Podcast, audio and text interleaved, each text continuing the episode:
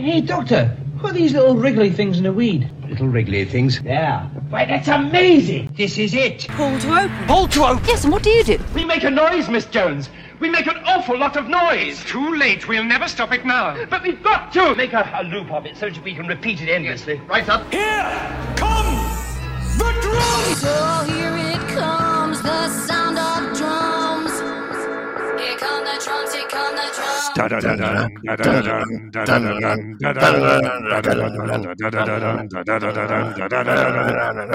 Hello, and welcome to Pull to Open, an ongoing quest to watch the entirety of the television series Doctor Who in random order. I'm Pete Paschal. And I'm Chris Taylor. Now, if you're not familiar with the series uh, Doctor Who, it's uh, it's about a madman in a box, and uh, we are a couple of madmen in a box. We're also a couple of journalists, a couple of Whovians uh, of long standing uh, who thoroughly enjoy going through this amazing show in random order. And, and Pete, what a journey it's been. Should we specify which box we're in, by the way? it's the box in your pocket, of course. That's It's right. Phone, the podcast app, or whatever your app and really listening that on, this on. It could be Yes. it could be YouTube now. Uh, we're there too. Yeah, if you're watching us, uh, you'll notice that I'm in a blue box within a box. Uh, so I'm, I'm many layers deep. Mhm. I'm like a in a Legopolis TARDIS here. Yeah. Uh, so, Pete, where, where have we been recently? Well, we've been going from box to box in our uh, random journey here. So previously on Pull to Open, so we were spending a lot of time in the classic series. We it Mm. was months and months. Uh, we were bouncing around Pertwee and Baker and and the other Baker, and uh, we were most recently at the classic series at Revenge of the Cybermen, which was three episodes ago, which we had a lot to say yeah. about. I think that's that's when the randomizer decided it had enough. Classic Doctor Who was Revenge of the Cybermen was was it. Yeah, it was done for at least a couple of weeks because we went right from Revenge of the Cybermen to Series 11 uh, for Jodie Whittaker's first season uh, with the episode Rosa. And we uh, were wanted to spend some more time there, I guess, according to the randomizer, because we just left ahead a few episodes from there, and we did the Witchfinders in our last outing, and of course that was enough of New Who for the randomizer for a little bit at least, and it rocketed us back in time to the classic series to uh, a classic classic, or perhaps for some, the uh, the Fury from the Deep, Indeed. the Patrick. Troughton episode. Uh, In Missing one episode. sense, a missing episode, and in one sense, it is a 1968 story, and in another sense, it's a 2020 story because it was only recently uh, restored with Big Finish and BBC Audio. Uh, you know, uh, animation matched the audio, so it's really an interesting time for us to have come here. Now that there is a restored version, we've not yet had a full and proper missing Doctor Who story um, on Pull to Open because the animation has always just been a little bit ahead of us, which is great. Uh, and yeah, not not to spoil too much, but that there is definitely a connection with the Witchfinders. One word: mud. yep. But we'll The- get to wh- that. wh- why the randomizer brought us here might be perhaps a little obvious in this case, but um, yeah, it's definitely one of these missing episodes. It's an animation. It's strangely the animation is not on BritBox, at least the Hmm. US version of BritBox. Yeah, It might be on the UK one. Go uh, correct me if I am wrong, listeners there in Great Britain. damn you, um, BritBox! Damn you! Yeah, it got me thinking like what what is the criteria, right, to get it on BritBox? What is there a, a waiting period? Um, I imagine it's really literally just someone's got to get around to updating the deal or whatever it is that Mm, BritBox US has, because obviously the rights to shows vary from country to country, and yeah, you know while streaming services have have gotten better and at flattening what you get from country to country like you go back 10 15 years ago it was like you know completely different sets of content all over the place but it's a little bit more flat but Yeah, yeah. still those rights are are still a thing you need to actually get specified otherwise it's just you don't have it It's a very flat team structure, the BBC licensing world. Um, yeah, so you know, an interesting place to go, but we'll we'll get to that yeah uh, after we do. We enter what we like to call the pull to open feedback loop. That's right, the feedback loop. And we would love to get some more feedback in the loop in the form of reviews. If you have not uh, reviewed the podcast, hey, this is your obligatory, uh, needed message to do so, and at the earliest opportunity. Uh, yes, of course, we're a podcast. Podcasts thrive on reviews. If you don't mind going into the Apple Podcast app, uh, the best place to review the show, uh, please do so. Leave us a one word, one emoji. It's fine. Um, but all those reviews really do help in making the podcast more visible to people in the app. So um, go ahead and do it. I'm going to suggest uh, an emoji review uh, since uh, we, we've had reviewers. Uh, we had one review a few weeks ago that was just a blue box uh, for the Mm. title uh, and a very kind review below it. But the blue box for the title, all you need to do, um, here's what I'm going to suggest leave us a blue box or leave us a number of blue boxes corresponding to which doctor is your favorite. Oh, I love that. Yeah, if you love Yeah. Tennant, give us 10 blue boxes. Yeah, there's also a doctor emoji, so you could do one of those. You- there, there is. Oh, a yes, a Oh, is- doctor, doctor.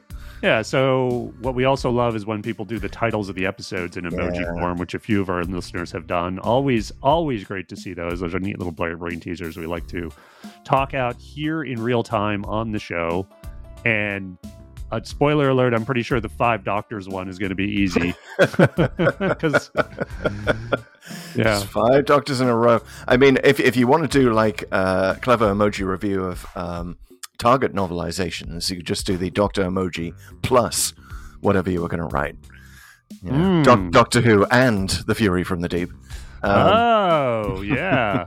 well, there's all there's always the one episode that has that structure. Silurians. Yes, Mm. that's always a that's one of the more fun titles to cite because it's very wordy. Indeed. Um, and, very, and very wet, like this one. So we're all as as everyone knows, we're also on YouTube, especially if you're watching us because we're on YouTube. Uh, we're on YouTube at youtube.com slash pull to open.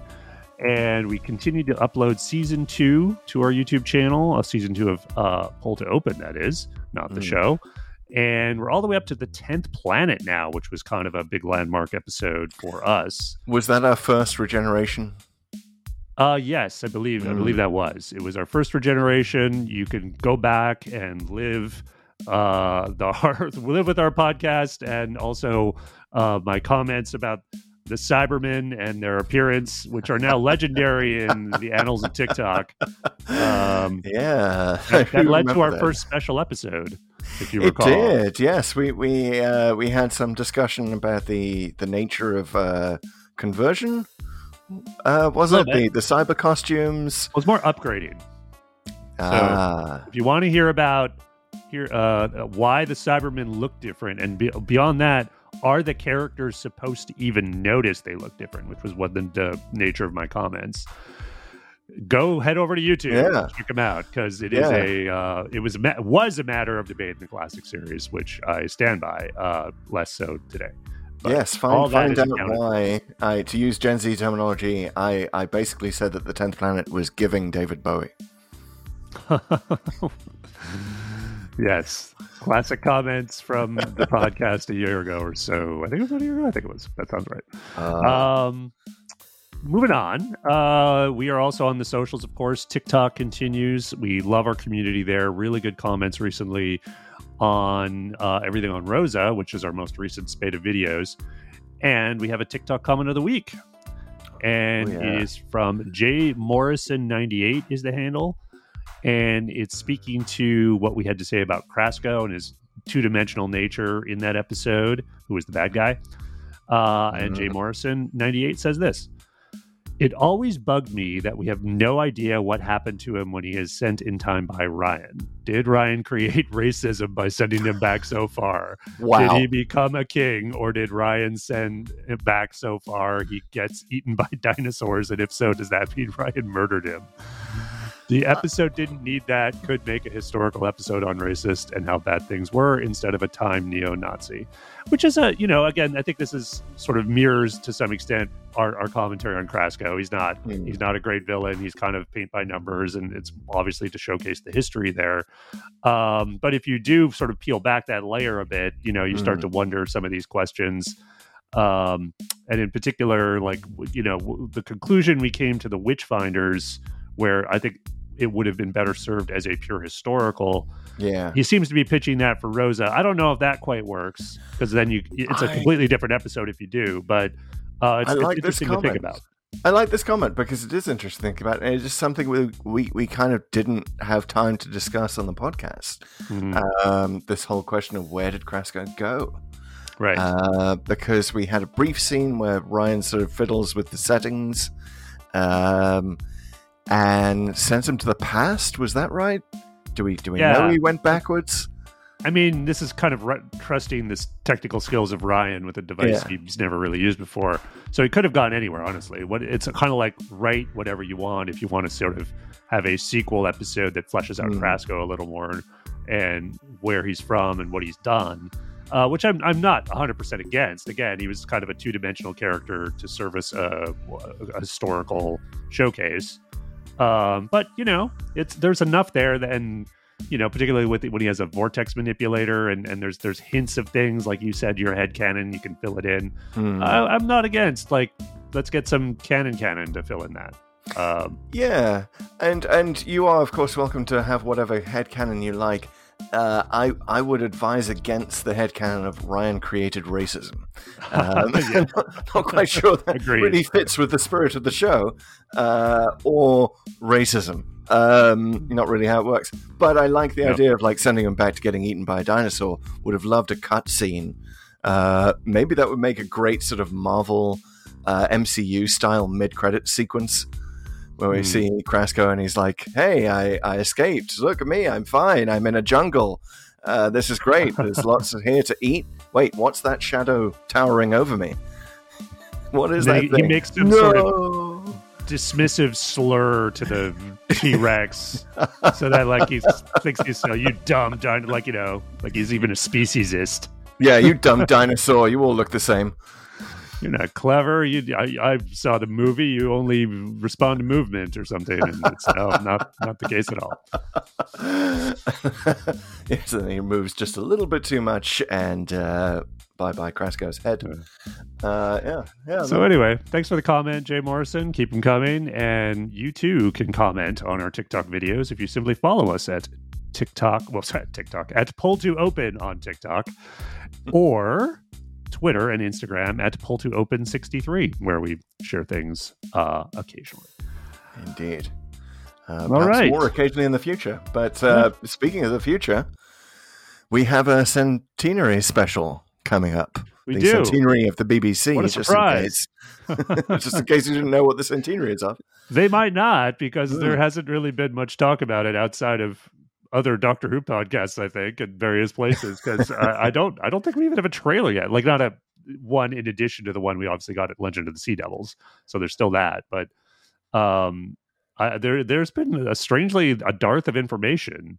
And I think we're coming pretty close up on the release date. So we're recording this on October second. We're and we we know the special is going to be aired this month. Yeah. centenary, but uh, we still don't. I don't think we really have a date yet. Are they are they going like full Beyonce album on this? Like they're just going to drop it, you know, uh, to surprise Doctor Who Twitter. Um, Mm-hmm. You know, just just drop it out of nowhere. Like here you go, Well, it's ready. it could be. It could be like suddenly like you you only hear about it after it's been broadcast. they just randomly put it out some date. There you go. Go get them, Doctor Who fans, just to kind of mess with us and see how quickly we'll we'll pivot for them. Um, right. Probably not, but I guess okay. So according to at least one source, now this isn't official, but uh, there was apparently some kind of leak that I know people have been reporting that it's going to be the 18th, I think, of October. Hmm. Previously, I, I again, I'm not don't mean to report report misinformation. I don't know if that's true, but according to at least one source, something leaked out that it's actually going to be the 23rd because then that makes more sense because it's Sunday. Yeah, Sunday seems a more Doctor Who-ish day. Um, yeah, now now I'm sort of wondering like what would happen if they released it TikTok by TikTok, the ultimate serialization. You'd Make the the longest uh, Doctor Who ever in terms of the number of episodes. I don't even know if the BBC knows what TikTok is. Hey, they, they mean- might have just found out. Yeah. I mean, they've scaled back on various things. I don't know. We'll see. Mm. With with Russell T Davies returning, I hope um, there's a little bit more to the marketing promotion. He's obviously very skilled at that. Uh, though I haven't seen a whole hell of a lot in terms of promotion outside of the Doctor Who magazine we we we just got Mm, right. So mhm. that was a bunch of interviews. Um, I think Jodie Whittaker has given a little bit of interviews. I hope she ramps Mhm. that up in the coming weeks. And you know, this is this is it, right? This is her last Yeah. episode. So It's time, time, time for your exit interview, Jodie. yeah, it is one of those things where obviously they they made the show like a year ago or whatever, and it must feel weird to come back and do what the equivalent of a press tour now. But I mean, mm-hmm. it's like, what else? Who else is going to promote it, right? Like, it's too early for Russell T Davies to come in and start talking about all the things he's going to do. Yeah, 60th he's anniversary special. deliberately holding off Yeah, uh, until after this. I think, even even though he kind of almost can't help himself uh, in terms of you know releasing details and yeah, and know. teasing things out on Instagram. yeah, the Neil So- Patrick Harris thing. Like, he, he- yeah, he's he, but that's him holding back. Right. Yeah, exactly. compared to how RTD is going to be next year. Oof. Yeah. So, um, so all that's happening. So, Chris, I wanted to ask you Mm. About the Centenarist. Do you have it now? We've had a week or so to think about the title, which of course is the power of the Doctor. Yeah. Um, and you know some of maybe the some of the cast interviews and and stuff that's leaked out. Uh, you know, do you have any predictions about this particular episode apart from obviously the stuff we already know? Well, it's um, I I haven't been following any of the leaks, so I don't know if this has been disproved or doubted already. But Power of the Doctor definitely makes me think that we're going to get the the finalization, the wrapping up of the Timeless Child uh, timeline, and perhaps some sort of retcon. Uh, because the power of the Doctor does seem to be a thing that the Doctor is not fully aware of. If the Doctor is not fully aware of how much she can and has regenerated Hmm. uh, in the past. That, that there does seem to be a connection there. That's that's a sort of an untapped power um, that she has, and yeah, maybe we'll have a new kind of canon at the end of it. Hmm. uh, maybe a whole new vast playground for, for head canon to roam in. Um, Yeah. That's that's what I'm predicting. Is is Chibnall is going? He's not going to ignore the timeless child thing. It was part of his plan always, uh, but he's going to incorporate it somehow into the show. It's not just going to be left as the uh, the pocket fob watch dropped into the TARDIS's innards. Like that's Right. We're, we're going to see the resolution of that. That's my prediction. That's cool.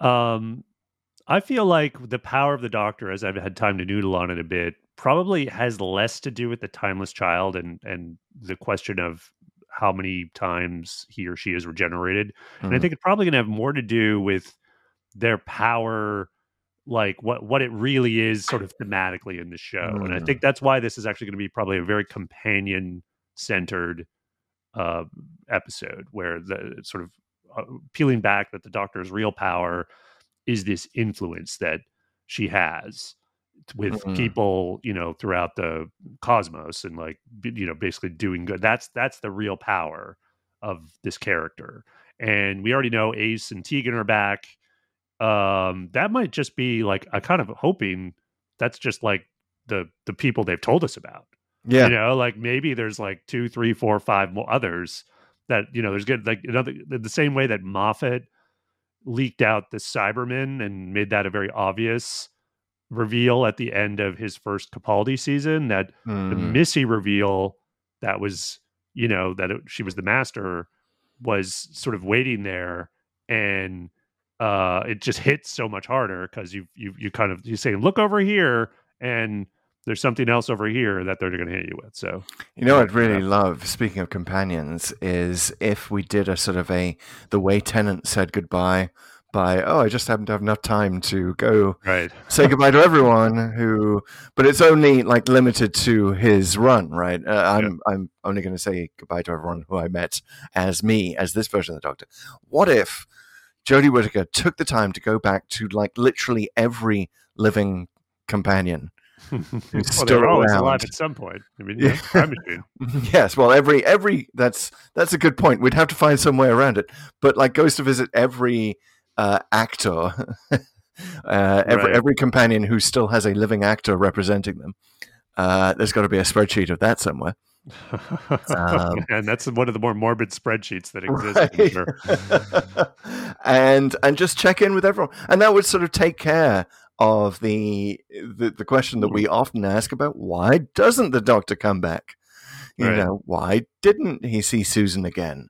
Yeah, ring know. Ian Chesterton's doorbell one Yeah. last time. I mean, you're spending so Russell's much time around Coal Hill School. Come on, you don't even pop in, say hi to Ian. Yeah. You'd think he'd be interested in the new janitor. Anyway, getting getting deep into Capaldi Hey, references. what? oh, I see. I got you. Yeah. Interested, you know. Hey, Oh, yeah. Barbara at home, okay? I mean, well, you never know. You never know. It's Yeah. it's modern Doctor Who. Anything can happen. True. So anyway, right. those are my our predictions. Um, we given the prediction of the date, we'll probably have at least one more podcast episode before it comes out. Mm. Um, but looking forward, and then looking forward to sort of the dam being burst on the new era uh, with Russell T Davies and the 60th anniversary special slash specials. All right, uh, as I understand it, I think there's going to be a few, but I don't And know the- if that's actually official either. I'm personally I'm waiting for Ncuti Gatwa's costume reveal. That's that's going to be a Yeah, big day. that should be that soon. happens. I think that should be soon because they must be doing pre-production. I mean, they are. I mean, they they were they Russell T Davies just shared out that Instagram where they're working on it. So Yeah. yeah, I'm sure like within a few weeks, uh, maybe of the centenary special, we'll, we'll get something because they'll be filming it by then. If they and if they have to go outside to film anything, he's gonna be he's gonna be in something, and someone's gonna notice. So, It is. It was a thing for Jodie, right? They released. They showed her costume before uh, the woman who fell to earth. Uh, yeah, rainbow I, I stripe. think so. Yes, because they Yes, I certainly believe did, for Capaldi. Because I remember that that image that was sent out with the the tagline was like, you know, just it was like uh, I, this is a stripped down costume. He's just one hundred percent rebel time lord. Yeah, I remember that quote too. Yeah, yeah, Yeah. Yeah, it was good. And he wanted people to be able to wear his clothes, I think, yeah. as a cosplayer, which That's I, mean, I the think thing. I'm pretty sure that was a pricey suit. And you know, you gotta get some good tailored stuff. But yeah, for sure. Yeah, yeah. Ncuti uh, maybe should just uh, be wearing something that's accessible to everyone. Uh, maybe a snuggie. Um, just you know, easy get get the easiest cosplay ever um which currently i think like the easiest cosplay in nerd culture is probably probably rick from rick and morty like you just stick a white coat on and you know Right. carry a bottle of something and get some get a crazy white wig or just dye your hair right done you do that in five minutes um but yeah maybe maybe doctor who can come back and have something fabulous that, that everyone can wear and it's just totally accessible uh no no pressure rtd yeah. we got all your ideas right here. You just come consult us. It's all good. Um, Call us. Call us. All right, Chris. Uh, good job stalling there, but I think Thank it's you. time to Oh. refocus. Uh, the podcast back to what we're here to talk about, which of course is se- the story that is from season five, serial six, Fury from the Deep, our Uh-huh. third Patrick Troughton episode here on the podcast, yeah and our second animated adventure after Power of the Daleks. And this is a six episoder. it So is. which i'm so grateful for right now before we get into the commentary, uh, we will do as ever our regular segment TLDW. Too long didn't watch. Too long Doctor Who.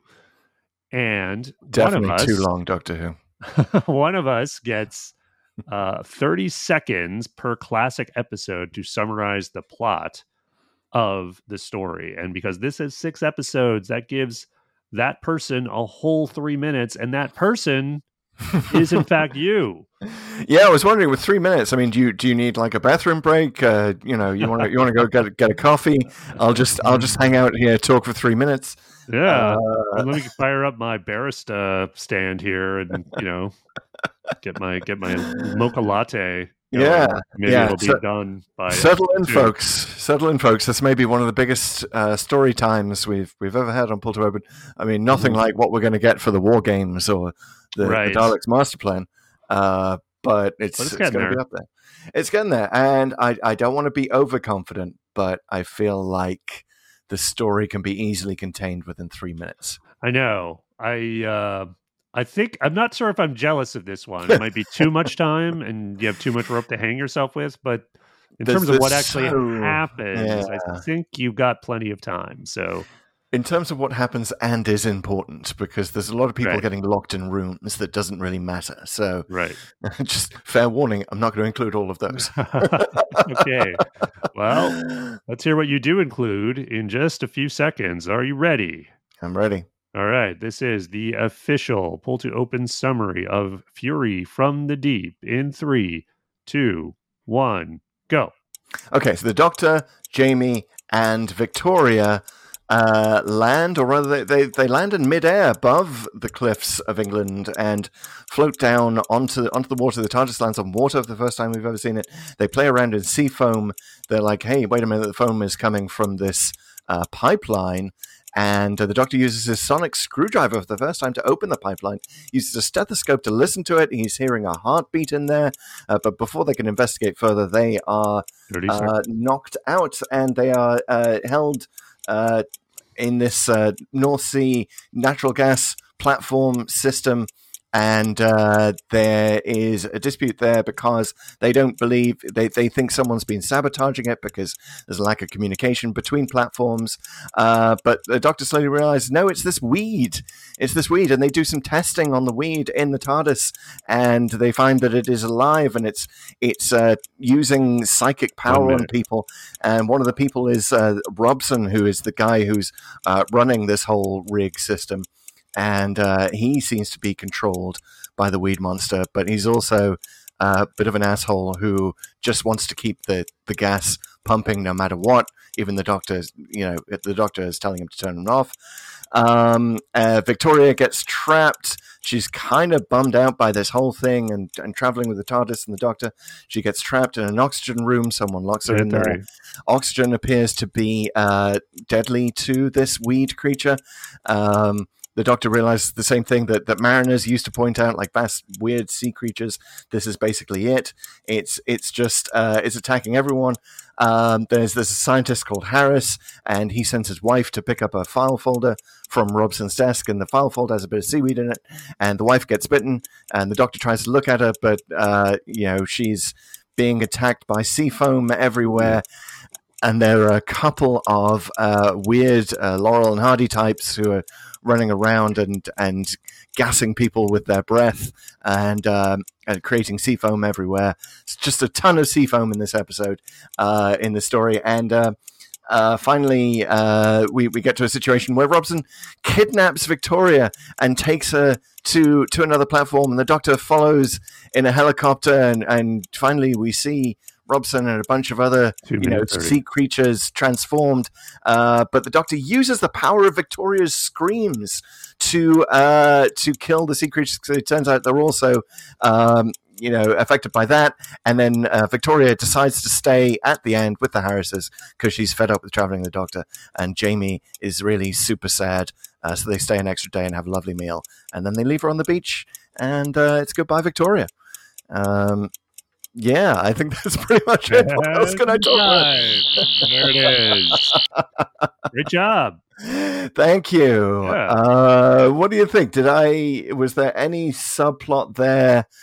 I mean, did I need to mention Megan Jones coming in? She's like the the head of this uh, Eurogas initiative, and there's a Dutch dude who comes in. Um, Yeah, And- maybe. yeah, I kind of felt like in trying to attach some meaning to this episode, of which Yeah. I think there is very little, I think the sort of musical chairs of who's in charge Mm, um, is an interesting layer to peel at. Peel, and Yeah. so I wouldn't mind talking about it because I, I, you know, like I'm trying to sort of discern what's the point of this episode, right? Like what what's the point it's making about anything? mm, um, and why maybe we could even take a step back there and like what what it could be making a point about. So there's the authority figures and what their priorities are, which is kind of what I was getting at. right. There's the sort of kind of an environmental message, but it doesn't really do anything with it. Um, and aside from those, um, is I mean, I guess those are the major ones. But do do you see any other sort of uh, apart from in show stuff like Victoria leaving and the constant Mm. perils that companions are in. Um, do you see any other point to this episode, this story? Well, certainly we we should uh, you know it's the introduction of the Sonic like that's the that's the first Yeah. thing that every Doctor Who fan zeroes in on. Yeah, there's there's there's in show stuff that's kind of Yeah. fun. yeah. but absolutely. in in terms of like the, the wider world and the wider audience, yeah, I think this is sort of you know one one of the notes I've made after watching uh, the six episodes of Fury of the Deep uh, is that you know maybe Doctor Who shouldn't be too topical and up to the minute because it doesn't necessarily uh, age that well. Because this is so the mid '60s was when uh, oil and gas was discovered. Um, in well, actually, '59 was the first discovery of North Sea oil. I believe '65 was the first discovery of North Sea gas. okay. Uh, so they were drilling for oil first and this was broadcast in 68. in '68. Yes, but as as we know, and we'll get into this, uh, Victor Pemberton, the writer, came up with it in '64. So he actually Oh, interesting. uh, it was a different idea, but then that that was the idea that became the slide, right? Which is the original name for the story that became a radio series with good old Roger Delgado playing the hero scientist in it. Um, Hmm. But that was that was mud bubbling up uh, in a town, and then I think when you know when called upon to make the same story a little more Doctor Who-ish, he's he's like, ooh, you know, North Sea oil and gas is so hot right now. Huh. Uh, let's let's talk about that. Uh, and actually, so I read a Radio Times from from 1968 that was sort of trying to m- mention the topicality of Fury from the Deep by saying, well, you know that you know oil and gas explosion in the North Sea recently, or referencing Hmm. something that I I haven't been able to find what they were actually referencing. oh, um, interesting. but anyway, we look back on it now and we're like, is this was this like an information film created for the North Sea oil and gas industry? Like it has certain elements of that where they're like they take the educational nature of Doctor Who a little bit too far. Funny, we were just talking about that in the the modern pseudo historicals, like how much after school special is too much.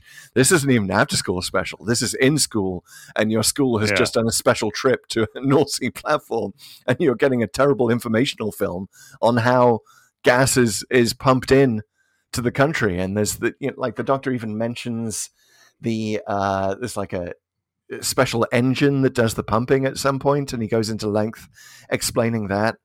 Like that Yeah. at the time, I guess would have seemed futuristic because it wasn't yet um, actually a, a current thing.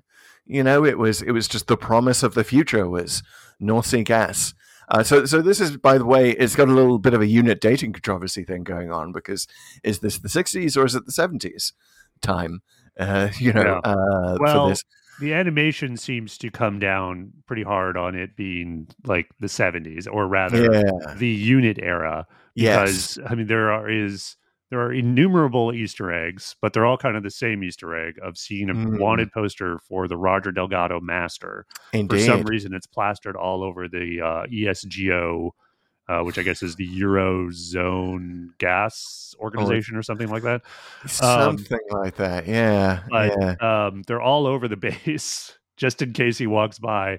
And I got to say, uh, you know, I like Easter eggs. Don't get me wrong. This one was like so everywhere. I was like, okay, once once Mm. was enough for fans because fans are going to screen cap it anyway. Twice would have been good to make sure real viewers would see it. The fact that it's there like a dozen times or something, you're just kind of like, I get it. Okay, you're you're the show's referencing itself. Unless the master's actually going to show up here, I Mm. think we should probably not do that so much. Yeah, it's Chekhov's Time Lord. Uh, you put him in too bit. much, you you expect him to appear. And yeah, where is Unit in all Yeah. of this? Yeah, so we're it- in the seventies, Getting back to the date, it's it's supposed to be, I guess, 1975, which right? I don't never I don't know if it's ever explicitly said. Uh, there's again like a Easter egg, I guess, but I guess it's not quite an Easter egg in that it's like they just have a calendar that says 1975 at some point. I think in Mhm. episode one or two.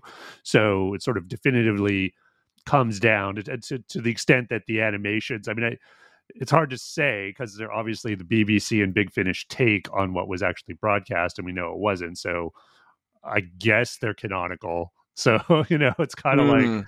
it might be giving a little too much power to the guys at Big Finish. Nothing against Big Finish guys; they've made some great, great choices and, and really great stories over the years. But it is I- one of these interesting things. Like, who's to say that that's the official date now? Well, I guess we yeah, are. well, I mean, uh, yeah, it's interesting. I, I hope that they uh, did actually say 1975 during the original production. Like, I, I hope that was the original intention, because it was in fact 1975 that a small American company brought the first British oil ashore in the North Sea.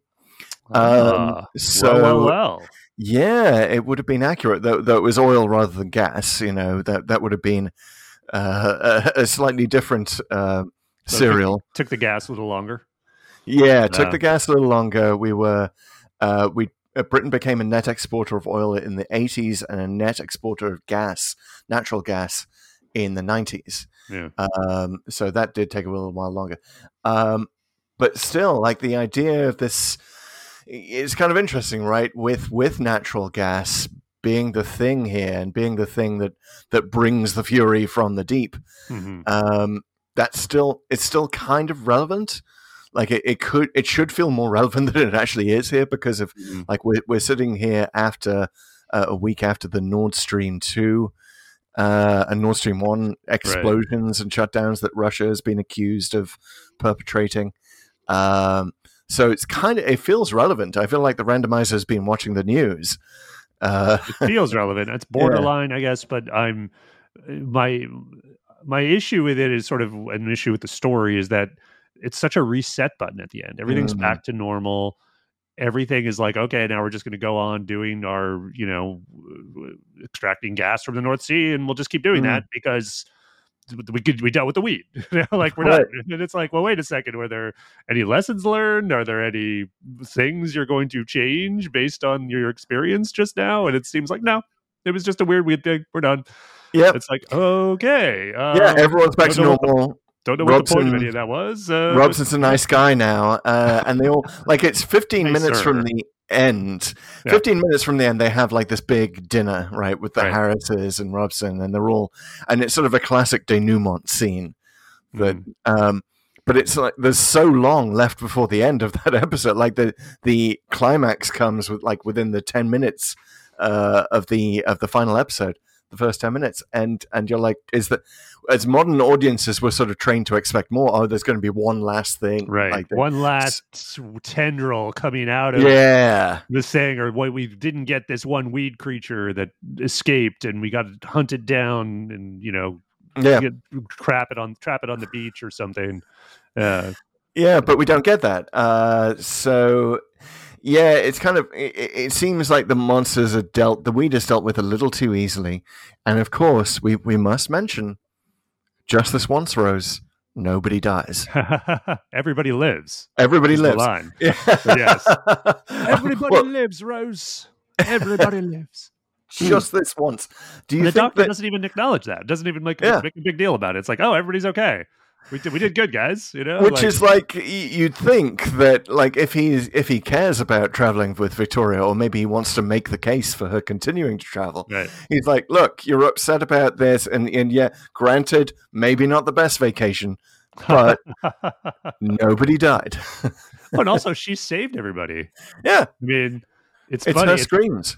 I, I'm not quite sure what to make of that. Which is to say that w- one thing I watched these with my kids, and this Yeah. this time uh, actually uh, it was just Jack. So uh, just because it was so long, and and we just couldn't make the schedules work for everybody, but the he was observing, uh, you know, his words, how quote unquote useless Victoria was throughout, and she was basically a screamer. Which Yeah. again, I, I I haven't seen a lot of Victoria's run. You know, I think I've seen this Hmm. and Tomb of the Cybermen, and that's it. Oh, by the way, pull to open listeners, this is the actual first uh, episode of Doctor Who I had never seen prior to watching it for the podcast. So I was actually doubly Ah. excited for it. Um, so I I'd never seen. I did honestly did not know the overall structure of the story. What was really, you know, I kind of probably read a synopsis at some point, but honestly, even even about um halfway through i i still wasn't I, I it hadn't registered in my head though that this was going to be victoria's last story i might have known that in something but then it, w- it wasn't until the real the foreshadowing really starts around episode three or four where she's like oh you know why can't we ever go somewhere peaceful or whatever you start to get in your head oh is this her last story and it's like i think it is I didn't even get to that uh, thought until the final episode. I was even more in Mm. the dark than you because I thought that Victoria's sudden attack of depression, like that, that Mm. comes so closely to Robson's attack of depression. Uh, that I was just like, is this is this a plot point? yeah Is this part of the effect of the weed? no, they, now they're making a point about psychopharmacology on top of the Right. environmental mission. Weed is just bumming people out, man. Yeah, we- we, should say, Oh. is is this by the way the is I this by hadn't the way actually the that one together the weed weed the weed? Yeah. They make so much mention of weed that Yeah. it's, it's very hard to not uh, do like it was hard not to do an entire intro to the show where I where I pull clips from from the show, just like everyone talking about weed. Um, it, it does it does like read read strangely to modern ears. Uh, Fury especially you put your weed in there well, especially as the, the original ending was supposed to be Jamie kills the weed with his pipes. Um, Yeah, that's right. you say he totally burns the weed. Man, I can't believe this pipes, is all man. swoosh for me. I'm doing a hand over head movement, and now I'm just like, of course, yes, yeah. swinging sixties, the weed, guys. We got to fight the weed. It's groovy. huh? it's I mean, 1968. think, yeah, think about the party at the end. It's, you know, was that really wine on the table, or like what? What was going on with that dinner? they party? should have had some, you know, some little '60s jazz playing in the background. Dun, dun, dun, dun. You know, like, Everyone's chilling out. Like Yeah. that would give Victoria a reason to stay. She's like, "Sorry, Yeah. doctor, you know, I'm I'm turned on and I'm dropping out." I love these cats here, Doctor. They're so cool. Yeah, everything's groovy, and and also I'm convinced that you know North Sea Gas is a major bummer, man. I'm going to organize protests. yeah, yeah. that would be a great arc for Victoria because Yeah. Victoria's arc is basically you know orphan travels with the Doctor. Uh, you know, loses loses father. I think in her first uh her first story, and like. Right. The arc is just oh well she found a she found her forever family. The yeah, end. well, she also like encounters the most, arguably the worst of the worst in terms of Doctor Who villains. So it's Dalek, Cyberman, Yeti, Mm. Ice Warrior. She gets all of those in her one season, and most companions maybe get one, maybe two. So yeah, I sort of feel like uh, you know, Doctor Who companions should should be given medals for like every every creature they encountered. oh right? wow, Maybe this is what Jodie a Whittaker can come back. yeah, Jodie Whittaker can come back and like pin medals on all the companions who are still still living. it's Uh, like Boy Scout badges. Yeah, you know, you've done, you've completed the Dalek course. Here you go. Here's your Dalek badge. yeah, Good job, Ace. and you're right. Victoria was really dropped in to the middle of it, and that's kind of what she's complaining about. yeah. She's Well- like, why don't you ever take us anyone anywhere nice, Doctor? Like, it, this is a holiday playing in Seafoam. Yeah, I think it's fine. Again, I, I haven't seen her whole run, so I don't know uh, enough about the, uh, you know, kind of what she brings to the table or what she thinks the TARDIS is bringing to Mm. the table for her, other than she has a home now, which I think is basically it. Um, the one because it's totally fine to to have an arc that is like when I see just how perilous this is, and not just in terms of safety to them, but you know the the darkness of the galaxy the cosmos you know brought to bear on my life some Mm. people aren't up for that and i think it was best handled probably with tegan i Mm. really love her leaving scene and i can't wait to do uh, resurrection of the daleks when we get to it i'll have a lot to say about that We've danced Um, around that a lot on the randomizer. yeah and uh, yeah i think we've done most of that season except for um, that one in caves of androzani but Yeah. the uh for here it just feels honestly i gotta say a little whiny a little selfish like i Mm. mean like i don't want to put my life in danger anymore and it's kind of more about her which is totally valid. It's just i don't think it it it's as as interesting and there's just not much of a character there that i can get behind you know? So it's kind of like understandable but i'm not exactly rooting for you for this um, There is, yeah, and, and also the fact that she describes screaming into a microphone as silly when she knows she's being told that it could literally save lives. And she's like, no, I can't. It's too silly. You're like, pull yourself together, for goodness sake. You're reach down just- deep yeah. Think about those Cybermen what they did. What's the Exactly. And how they killed your dad? Like you, you almost want the doctor to, to, to, to shake her right then. Like again, it's kind of like sixties equivalent. Yeah, you She's want- the classic '60s screamer. That's what she is. And I got to say, she is a screamer. I mean, she's she's Mhm. good at screaming. And that, like, I know you mentioned in a previous podcast, your mother would say Sarah was the best screamer. Yeah, I I, don't gotta think she. say, yeah, I don't think she watched Victoria. Yeah, yeah, I don't think so. she gets the and, gold and, it- medal. and, and yeah, no one will ever. Uh, I don't think there's any other Who story where where the screaming saves the day, right? Where it actually serves a purpose. right. and and maybe from this point on, the Doctor is subtly, you know, uh, looking for companions who will give good screen, um, just in case he ends up in that kind of situation with the weed ever again. yeah. Um, so yeah, Yeah. it's entirely possible. But yeah, there's, there's yeah, we should also mention it's kind of you know. Uh, especially coming straight here from the Witchfinders and having our senses primed for sexism, uh, she is described as Uh-huh. hysterical at one point. Yeah. which yeah. Accurate. I'll just say. accurate gendered you know insult but also accurate yeah and she sort of played that way right and there's also a scene that, re- that really resonated with me having come from the witchfinders where the doctor and jamie just sort of like it's the first time victoria acts out and they just kind of look at her and just carry on with what they were saying oh, like maybe my. maybe the doctor needed to become a woman after that just so i he would know what it was like to kind of just be ignored in in that kind of situation right. um, yeah, it's kind of reads a little weird to us today.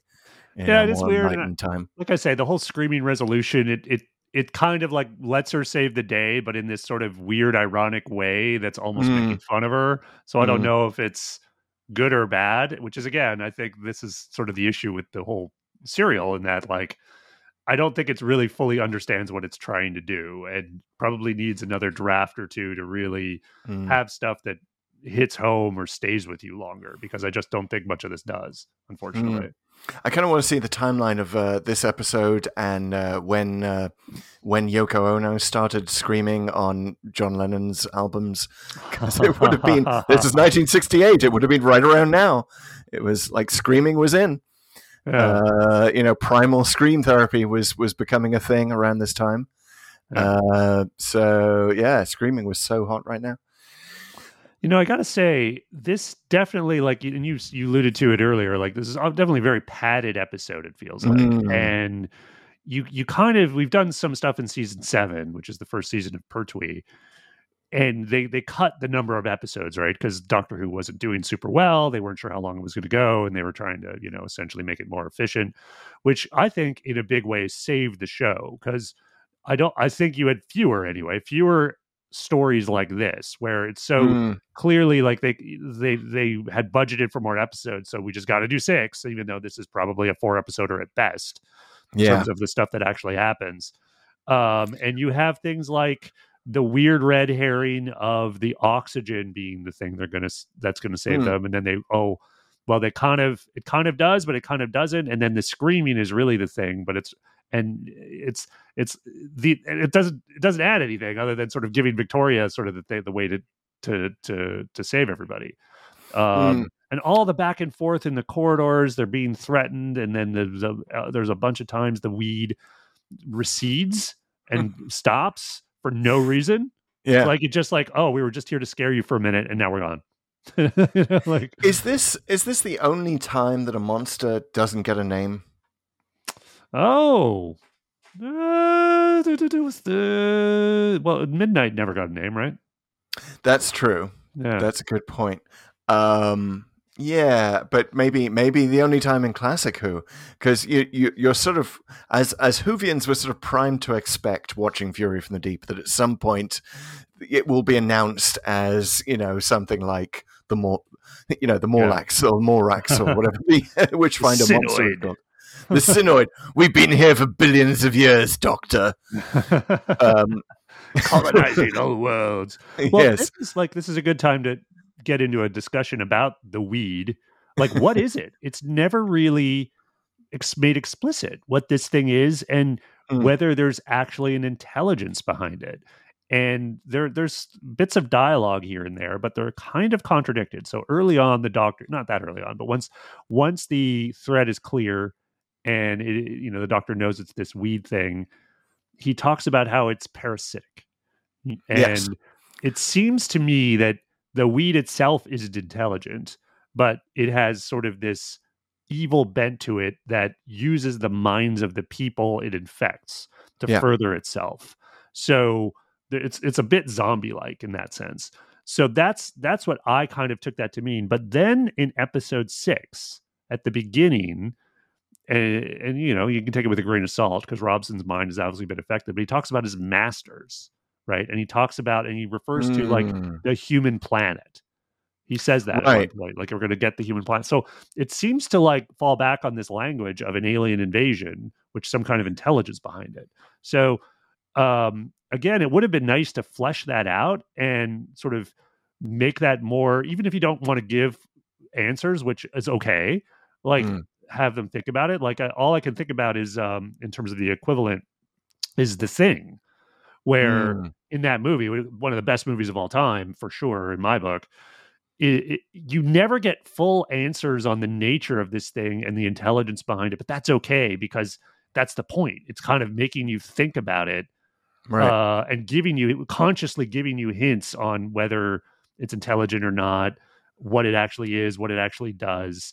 But it, you know, I, I thought that was a masterclass in like giving you Mm. just enough to create a head canon that terrifies you, but never really like say to you, okay, these are the rules and this is exactly what it is. You so here here they they don't quite do that and they don't even seem interested in doing it, even though there was an opportunity. and the doctor isn't interested, which is which is very undoctor like. Like the doctor's just like, oh well, had a nice meal off in the TARDIS, not going to be curious about this random weed Doesn't even take a sample. Yeah, take a. sa- I mean, he already has taken a sample, right? Yeah, I I, guess so. I love that they do the chemistry uh, sequence in the yeah, that was cool. Yeah, the doctor's like chemistry corner um, with K's in it. Um, you know, and then, and then they, but it's like you know they, he's got Victoria over here doing one. That, it's like the doctor running a proper lab. It's it's got Mhm. you know it's shades of uh, you know uh, Liz um, come along later. Uh, Yeah. Liz Smith and yeah, it's um, Yeah, it does all right. I didn't mind them going back to the TARDIS. Can we? Do you want to talk about like the the TARDIS? By the way, oh Like, yeah yeah. floating. Do I want to talk about the TARDIS? You know I want to talk about the TARDIS. Like Yeah. weird. I this was uh, one of my favorite things about Fury of the Deep, which is a, uh, a kind of a short list. Um, one of my favorite things is the way that the TARDIS is used. It's a first water landing that was done, by the way. Speaking of of um, uh, shows that we've been to, because originally Victor Pemberton wanted it landing on top of a cliff. Uh, but I guess they thought that's the same as the end of the rescue and the beginning of the Romans uh, two two stories that we've done here on Pull to Open. Um, uh, so that he came up with this thing which they reused for the war games uh, of the TARDIS landing on sea. But I, I love I don't I, I love that as an intro, like seeing seeing the TARDIS come in, uh, appear as as it as it lands. Like that's a nice. Um, it certainly works very well in the animation. I haven't seen the original film version. It's like the only first the, the first 15 seconds survive, right? Because Right. of the War Games reuse. But I especially love that image of the TARDIS with the dinghy tied up next to it. Like that's a right. just beautiful, beautiful thing. Um, I mean, it makes also- total sense that the TARDIS. I guess the perception filter was Yeah. really on for this one because none of these, you know, North Sea veterans seem to be noticing that there's a police box just stuck there out in the water. Right, right. Not suspended on anything. I, I do like that. It's it's just kind of there. It's floating Yeah. on top of the water, and it just does that, which is fine. I mean, like we Mm. we it's it's the TARDIS. It does crazy things, and certainly in future episodes, we've seen it fly Mm, just like a ship. So it can. It, why couldn't it? Uh, if it it's, wanted to. well, yeah, it's, it's a little messianic, but but I'll Yeah. go with it. I, I I will say it's um it's weird that he, he's never done it again. There's Yeah. definitely situations where it would have come in handy. Um, you know, under the lake might be one of them. But Yeah, Yeah, and it, it maybe obvious. it, it just sort of it may inform like his his decision in Logopolis to try and land it on the bottom of the Thames, right? To, to Right, well, flush then the Master's TARDIS out. he obviously probably had to like you know consciously do that okay i don't want it to float so i'm gonna Yeah. make it do this and maybe or maybe that's the default i guess is it be its behavior Yeah, But- turn off the floating setting. i will say it's i like it because it makes it the tardis inaccessible but not crazy inaccessible during the Mhm. adventure now this is obviously pre tardis being a plot device uh, but the lab i like the tardis lab as a plot device or at least a refuge as a plot device which is a, a thing they were doing in this era clearly. Um so so it's it's cool. Like in other words like it's not under armed guard. It's not in the place uh where they're at where they can just really easily just okay well the weeds attacking. Let's just go in the tardis and wait it out or whatever or leave or uh, so um it solves Which that issue. Victoria wants to do right at the end, and Jamie has to be like, Yeah. "No, are you crazy? They're like human people here who the Doctor's trying to save. You what? You just want them to die? Yeah, and it's funny. Like again, it, I don't think the script in that sense serves Victoria well, even though Mm. again it makes sense. And you contrast that with, say, the new series in Rose, in Mm. uh, the Parting of the Ways, where uh, it's one of my best, one of the best exchanges uh, between the Doctor and, and Rose, where she's like, "Well, couldn't we just go back early and warn everybody?" He's like, "I can't do that. We're part of events now." But there's a thing the TARDIS could do: could take us away. We could just Yep. go. And she's like, uh, "You would never do that." And it's like, "No, but you could ask." And it's like, it's interesting. Like, I hate to, you know, keep harping on Victoria, but it is like a bit of an upgrade there with, Yeah. with Rose. Yeah, and it's uh, yeah, it just sort of doesn't leave us well disposed towards Victoria. But you're right. I'm I'm glad that the question gets asked. I feel like the question should get asked much more, and you would sort of go through that fear phase as a as a companion to the Doctor. Yeah. You know, you're just like, oh, I just want to go back to safety. Like it's a very primal urge. Yeah. Uh, well, they do address it here and Mhm. there in Mhm. various places. Um, you know, I think we've even seen it recently, right, with uh, Rosa, uh, which again was very specific about people of color, companions of Mhm. color.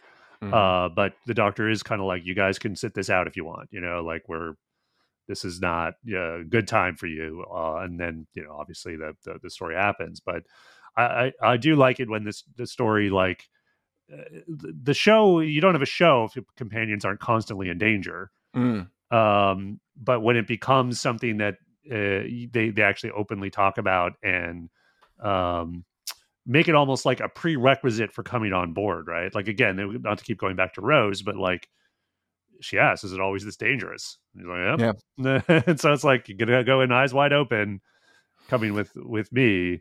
Um you're Yeah. not it's not you know a safety on rails type of thing. This is this is for this is the thing. This is for real. Speaking of self-aware moments um, that almost feel like modern show worthy, right? The the point where Jamie points out we always lang- land in England, you know, never in Scotland. The TARDIS must be broken.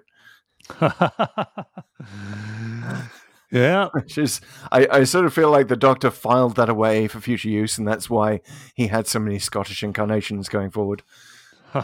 Okay, okay, Jamie. Like you finally still- made it back to Scotland, Years of Light. exactly. Like Oh, yeah. there are the Zygons. Yeah, we can't forget that this time. We forgot it last time.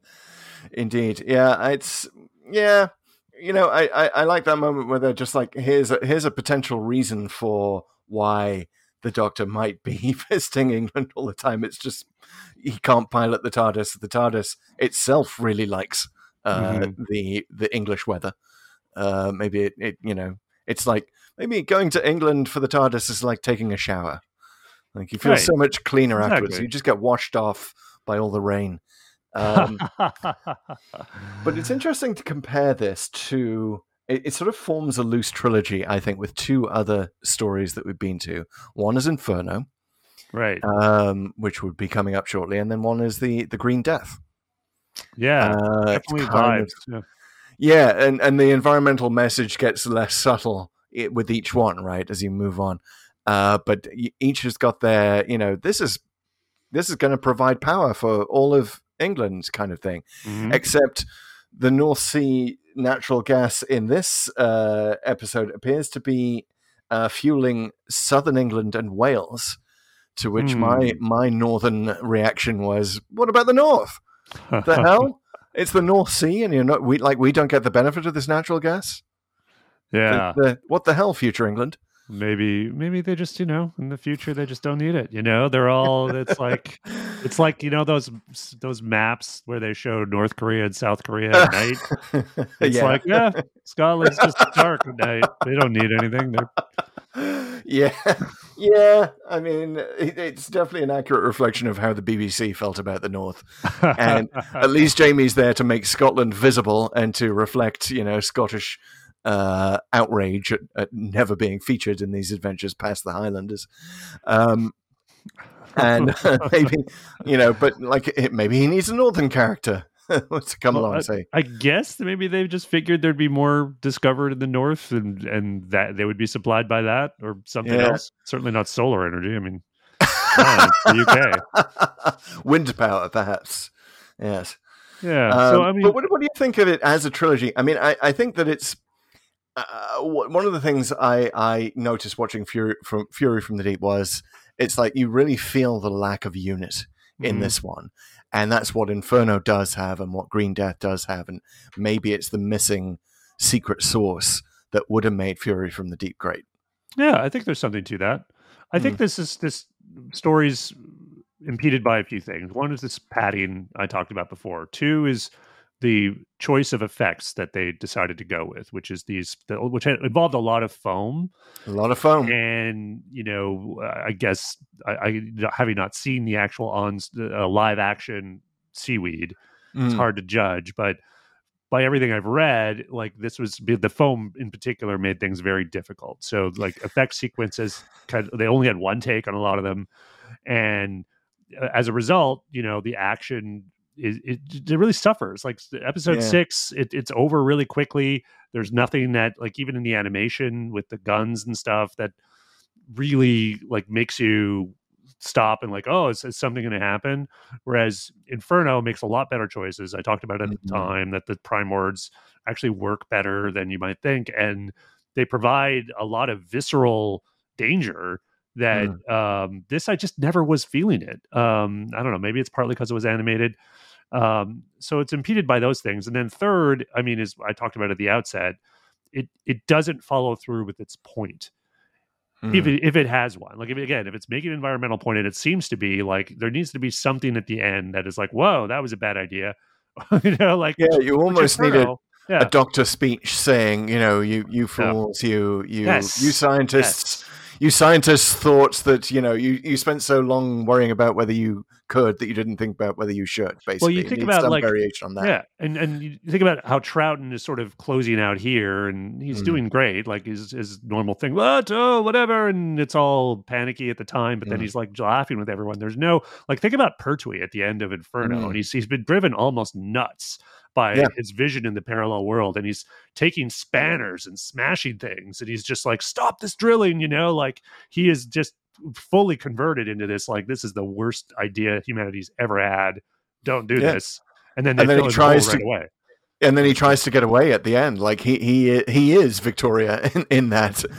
Yeah. the, the equivalent of Victoria at the end of Inferno is the Doctor tries to leave himself, right? And he tries Yeah. to take the, the TARDIS console and leave the Brigadier forever. So yes, uh, in other words, yeah, yeah. Inferno is definitely a better, an upgraded version of this. Mhm. The Green Mhm. Death, I, I think, is the best version of this message in all three. I think the Green Death takes it even further and just makes everything more explicit, Mhm. and is very much, you know, it's like it's almost uh, caricatures at this at that point where it's like the evil company with the evil CEO who doesn't give one damn about all the pollution they're they're you know Mhm. sweeping under the rug of England essentially into this mine shaft Right. and leads to the grossest outcome with all these giant maggots crawling around. So there was a lot to like about that story with all that fun maggot stuff and dialogue and and you know Joe's journey there was much better than Victoria's here. right. Uh, but it does get pretty ham-fisted by the end of this trilogy. It, yeah, it does, and and and Joe is once again a a uh, reduced to a lab assistant. The way the way that Victoria is, right? bit. Uh, but there are there, there there are similar chemistry scenes, right? It's still Mhm. it's still Doctor Who trying to trying to teach you a bit of chemistry. yeah. It's kind of interesting that that, that fine. hadn't changed. That's absolutely fine. Yeah. Nothing wrong with that at all. But yeah, so um, oh, by the way, did we did we unpack the sonic screwdriver a little? Bit? Yeah. I was just thinking Yeah. about that. So, so let's talk about how how it came to be. First of all, it Mhm. was, I I believe, was it the props guy who says, you know, hey, it just seems weird that the doctor would use a normal screwdriver Mhm. for this. Uh, how about a sonic screwdriver? Uh, Right. Troughton's like, yeah, cool. He picks out a prop. He drops the prop in the pipe, which is like, what they couldn't get it back. they, they didn't have one of those grabber claws that could go because now we don't even know pipe. what that we don't even know what that prop looked like now, right? There are no surviving pictures of the original Sonic screwdriver. There's yeah, it says it was like a pen light of some Yes. kind. So I, I sort of fading memory, but I do know there's something similar. I think he uses in the war games. Um, so uh, that's probably the equivalent of whatever that prop was. but he ends up um, having to use Victoria's uh, or Deborah Watling's whistle from Yeah. her life jacket. Yeah, exactly. so it doesn't look like a lot in this early yeah, yeah, and and they, they sort of big it up for the um, for the animated version. They make it four screws instead of one big screw. I believe is the change they make. Right, which kind of Uh, makes a little more sense. yeah. in terms of how you would actually build a thing. Like how would you ever attach anything with one screw and make that actually work? But it's also unless interesting that the Doctor doesn't think of using the Sonic ever again in this story once it's been introduced. Yeah. Like you know. not not to harp on the uh, Chekhov's gun trope, but this is definitely Chekhov's sonic screwdriver that doesn't go off by the end.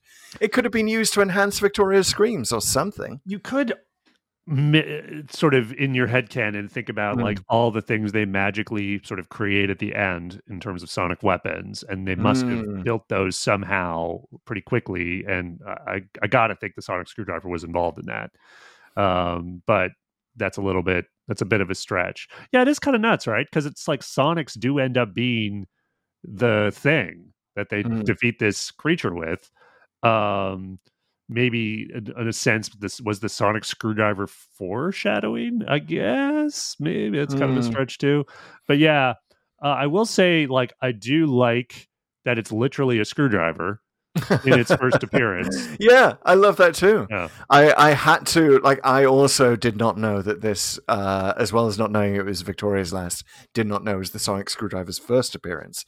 So I I had to was watching with my wife. We had to pause it excitedly, Google it, you know, make sure this was the first appearance. Yes, it is actually a screwdriver. It actually deals with screws. My God, I never knew. Um, which is a, it's a very actually useful thing to do like Yeah. i will say like being able to unscrew stuff no matter how big presumably i mean you know within reason i don't think it's unscrewing it at at at range but it is like you know you could you could do this with sound waves it's it's in your head you get it and it sort of makes sense on doctor who level even though this is not a thing like the door handle in inferno which will easily be overtaken by actual technology. I mean right. there's enough sort of quote unquote Doctor Who science magic here that it will remain. Even if it even if, if it just remained a screwdriver throughout like it would still be kind of cool and futury and Oh my God, how useful would a a screwdriver that is operated by sound actually be? Like never having to, you'd never need to like change the Phillips head for a flat head. You know, you'd never Mhm. never need to mess around with that. Never, never, you know, accidentally misthread the screw or whatever it's called. You know, just like yeah, just Yeah. pointed at it. and you, you wouldn't know. need like presumably you wouldn't even need things like i have all these allen wrenches for bikes and whatever right like Yeah. you, you need and you need two sets of allen wrenches to do anything because you need your imperial and your metric ones Yeah. and, and you, you just as you do things around your house or whatever you acquire all these tools what if you just had one tool i mean not uh, always one but like you probably still need a drill or something but it's like Yeah. if that did all the screwing that i ever needed to do that would be Yeah. huge that'd be Right, huge right. You'd save so much time. Yeah You know, Sundays would be twice as productive. well damn right i would take it everywhere i go it's the one tool you need and it'd be Uh. so useful for, for pranks and you know amu- amuse your friend by removing the screws from doors wherever you go. Uh. It, has the doctor? This may be a question for our listeners, But to your knowledge, has the Doctor ever used the sonic screwdriver as a screwdriver again? War games. War games. Uh, okay. That's also. Um, and uh, they've joked about it about him assembling cabinets to. yes. What are you going to do? Assemble a cabinet at me? Um, I love that. Love that John Hurt line in Day of the Doctor. Um, but yeah, it's it. It's. int- Uh, I, I I will say that I think that the, the Daleks uh, and the Cybermen are both very lucky that their design does not include any screws.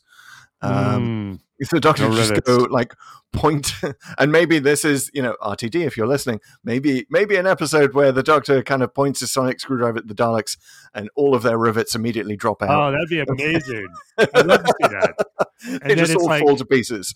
He only does it. He only can do it like once because after that they realize they got a deadlock seal every rivet.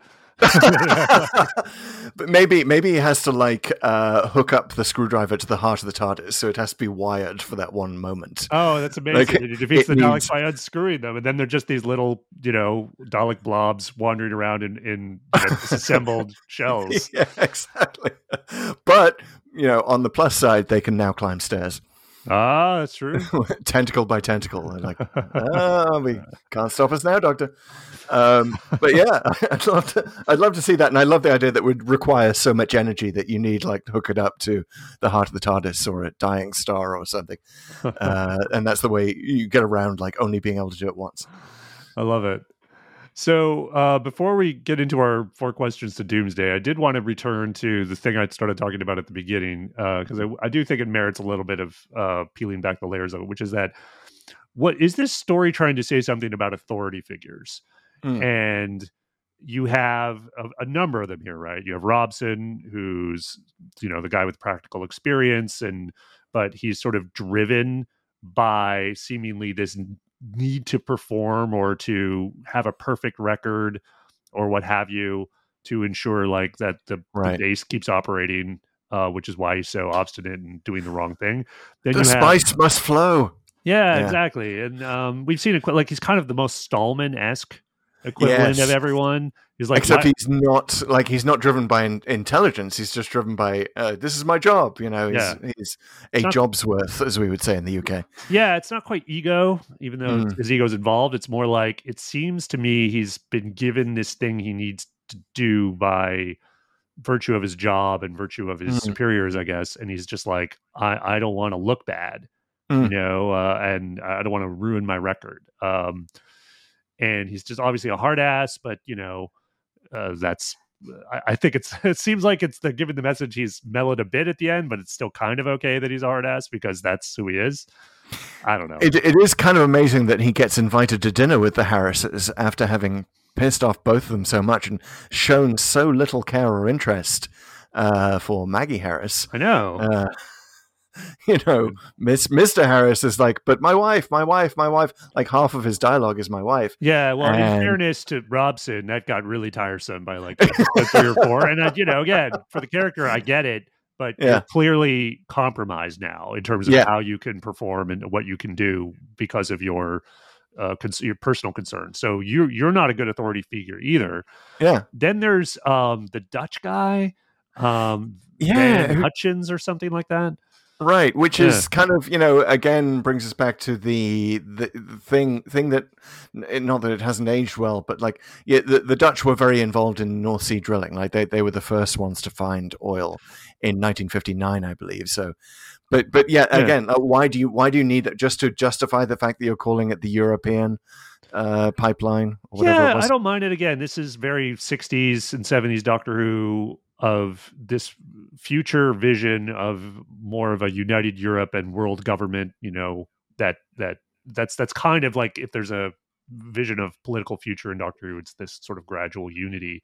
Mm, And you know, certainly probably hasn't come to pass in the way that they thought. But Mm. the um, but in Europe, kind of. yeah, I guess it's kind of lip service, but taking Mhm. the character of Van, uh, I think it's Lutyens, Lutyens, whatever, the Dutch guy, Um, he's kind of like this hapless figure because he, while he's there and he's clearly probably the guy who should be in charge, he's stymied by the fact that the system he's in keeps his role advisory and he can't Hmm. actually affect change. He he has no authority to affect change. and all he can do is sort of go down on his own and try to fix the problem, which doesn't do anything because he just gets captured by the he gets taken over by the weed. Uh, and it's Mhm. obviously it's also never clear how he gets out to the rig at that point. I I, I, I presume he's just you know taken out to to sea in the same way that uh, Mrs. Harris sort of walks out to sea, and they all just sort of end up at the rig. By the way, that was I thought I thought that was actually a good creepy cliffhanger where I love that cliffhanger, especially with the music. There is some there's some great music at kind of the, the cliffhanger moments in these episodes where you sort of really feel the radiophonic workshop is kind of doing some like uh, groovy 60s Yeah. ambient music and it's really quite chilling especially when she walks into the sea um and i was actually going to ask you like what does she does she end up at the platform is that where she's retrieved because it's just not clear to me oh definitely because she's on that she's on the um the video phone at the end. okay yeah yeah, When, when Robson Right. is okay, she's she's right beside him. So, So- she just swam there, or like the weed made her able to breathe underwater. Well, that's another thing, right? Again, it, you- you- just not enough. I guess a lot's implied, but I, here's where uh, I would like to know: like, Yeah. do you get gills by being part of the weed? Like, because the same Mhm. thing is uh, implied with Van Lutyens, because he's just taken over in the base, and you never see him again until you you see him out at the rig. You know, he's Mhm. I, I I think that's him, right? With the, when he has the mask on, and when when Mhm. they all rise up out of the foam, when Robson is in front, uh, Van Van Lutyens is like right behind him. I think. Maybe I'm wrong, Hmm. um, but that was what I got. So, but he must have he must have swam out if that was the case, Yeah, uh, or walked out. I guess they walk along the bottom of the bottom of the ocean. I guess I don't know. maybe they Um, just float on a pile of foam. But just to close the book on the authority figures, so then at the uh, in the last couple of episodes, this woman Megan Megan Jones shows up, Hmm. um, and I, I it kind of went past me. I'm not, not sure exactly who she was supposed to be, whether she was like the person in charge of ESGO generally, or a government official or whatever. But she's clearly large and in charge, and ends up being uh, almost redeeming the more sexist overtones of it because she seems the most uh, competent of all the authority figures because she's Mm. there she's trying to get them back on track but then when she realizes there's this threat that she has to go beyond what she wanted to do and then she slowly but surely begins to trust the doctor because obviously he's the only guy who really can help and knows what the hell's going on Right. um, so you know, her being in charge actually ends up sort of helping fix the whole thing. Because otherwise, if Harris stayed in charge, they would have just evacuated and um, maybe presumably the Reed would have taken over. But we can talk about that in the is, evil uh, plot it- succeeding. yeah, I mean, it, it is kind of interesting that she um, she's just sort of casually accepted as as a uh, uh, powerful woman in, in a powerful position, and and nobody comments on it. Like, there's no.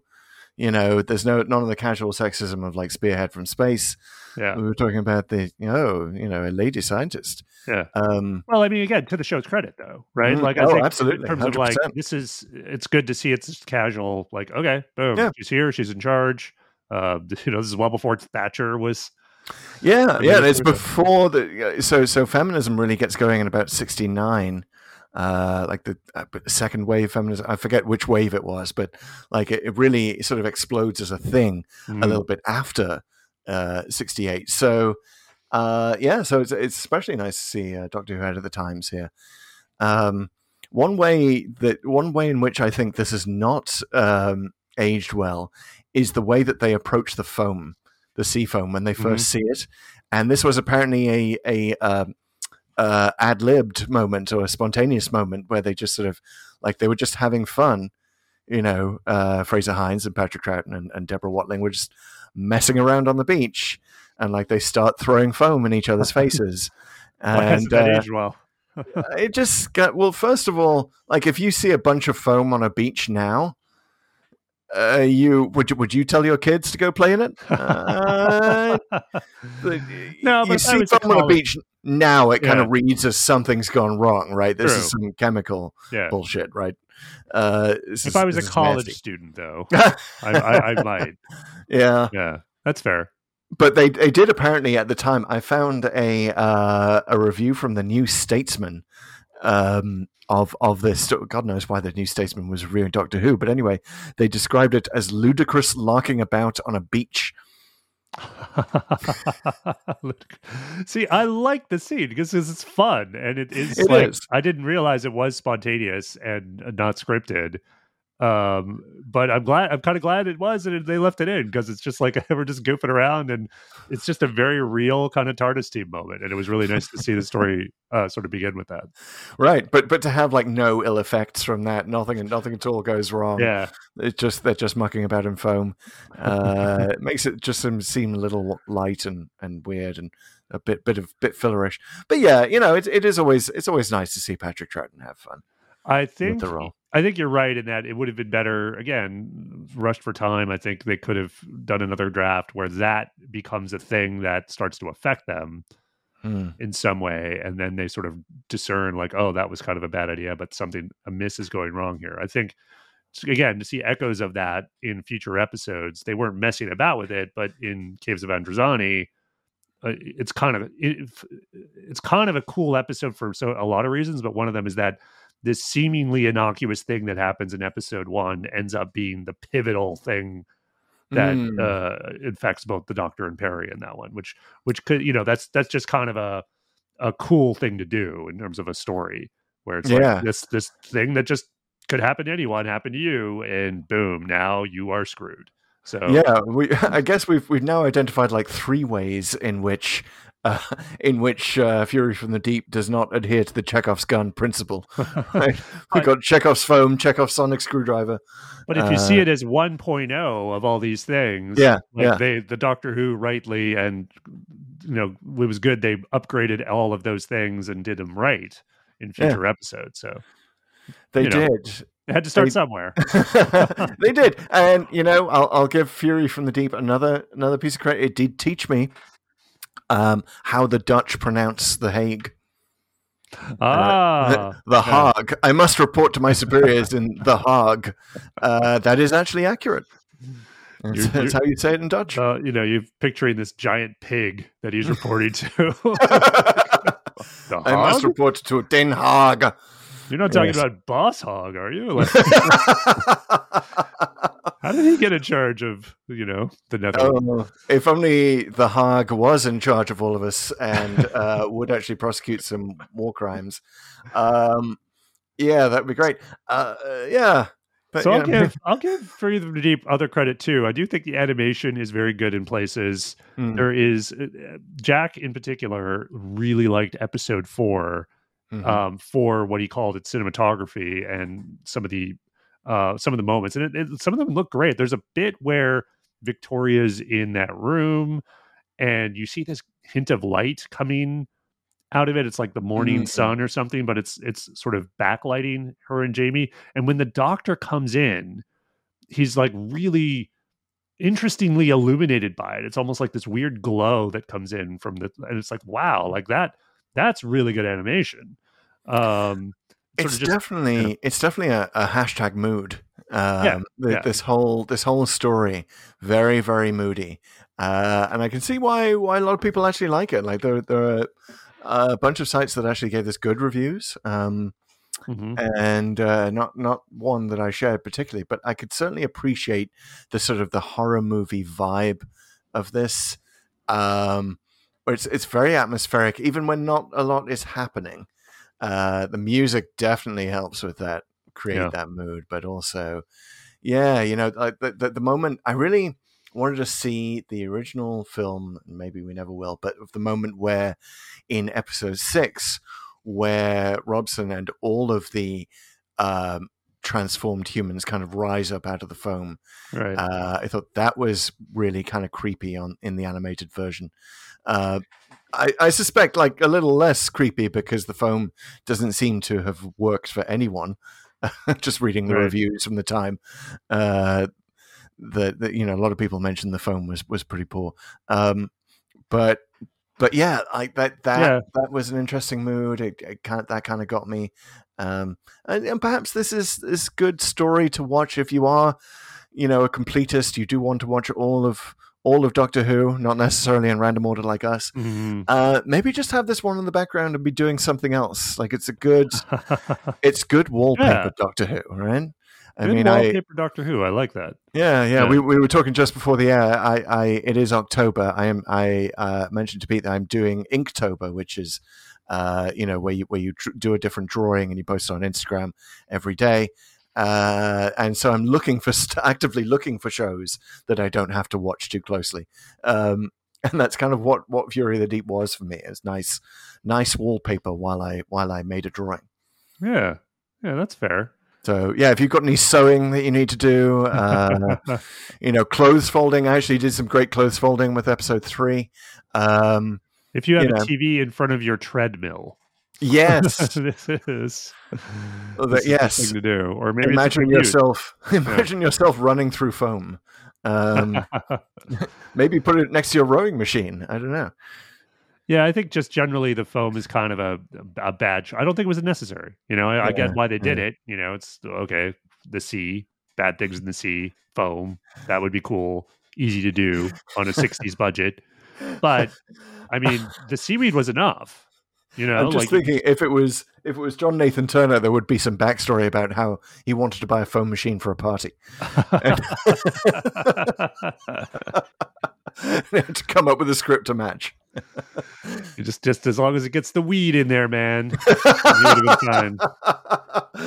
oh man! So one yeah. more Easter egg I do want to give you Mm. credit for is the International Electromatics one. So when this you get a close up on the loudspeakers, it says IE, the logo's IE, and their uh, catchphrase apparently is "Be like us." So what is that which- a reference to? I didn't I didn't recognize it. Oh, well, that is a reference to the invasion, of course. Uh, International Ah. Electromatics was the company um, that the bad guy is in charge of in that episode. But also, of course, "Be like us." Mm, Cybermen. Cyberman catchphrase, yes, Mhm, a little bit, mhm. little bit. So a little reminiscent of we we've talked about the, the Twitter account where you like you know you uh, that very much puts conversion in a an appealing modern uh, framing right with the you know don't don't get woke get converted or whatever it was uh, yeah, Cy- Cybus Industries that was Cyber. Industries, right? yeah so it's a nice nice sort of uh, flick to that but Looking- no yeah. no magpie mention here no magpie electricals Oh, there wasn't, was there? Interesting.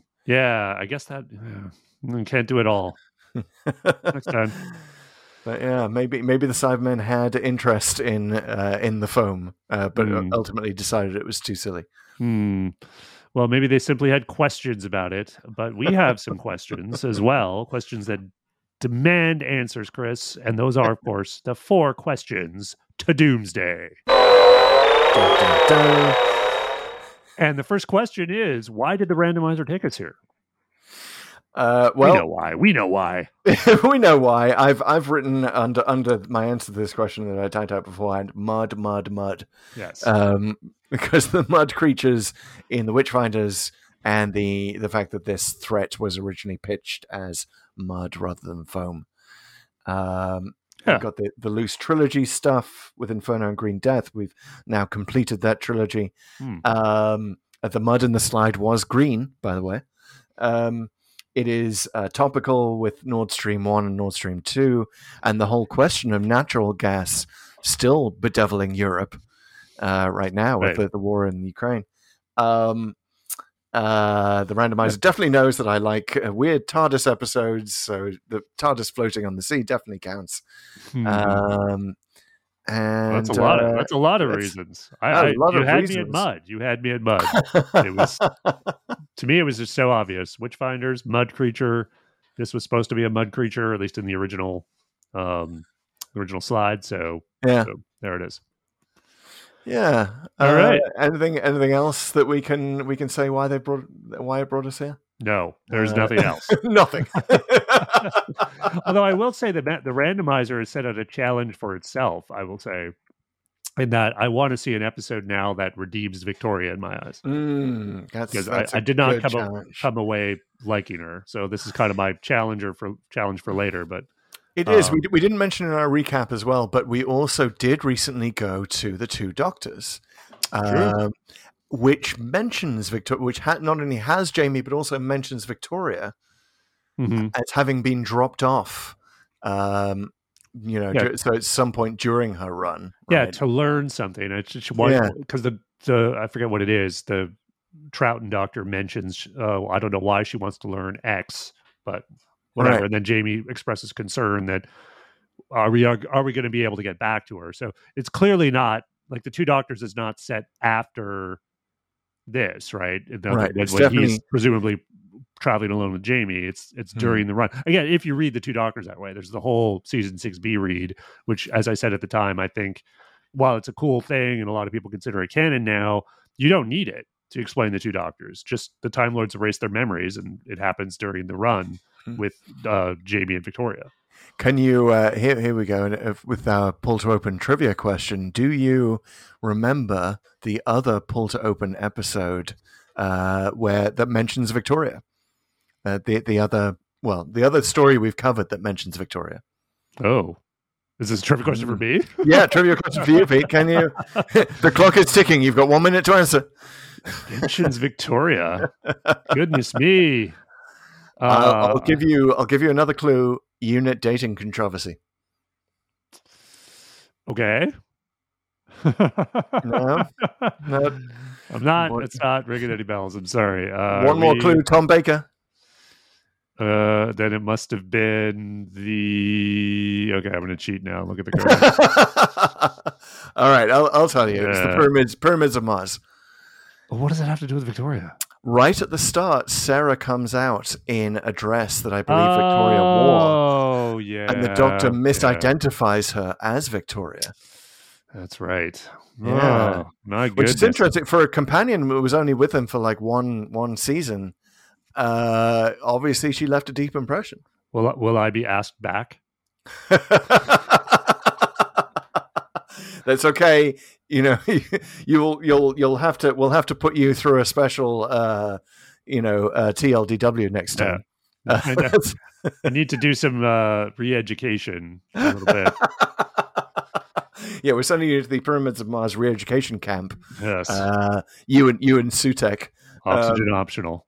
By the way, there is another Sutekh uh, Pyramids of Mars connection.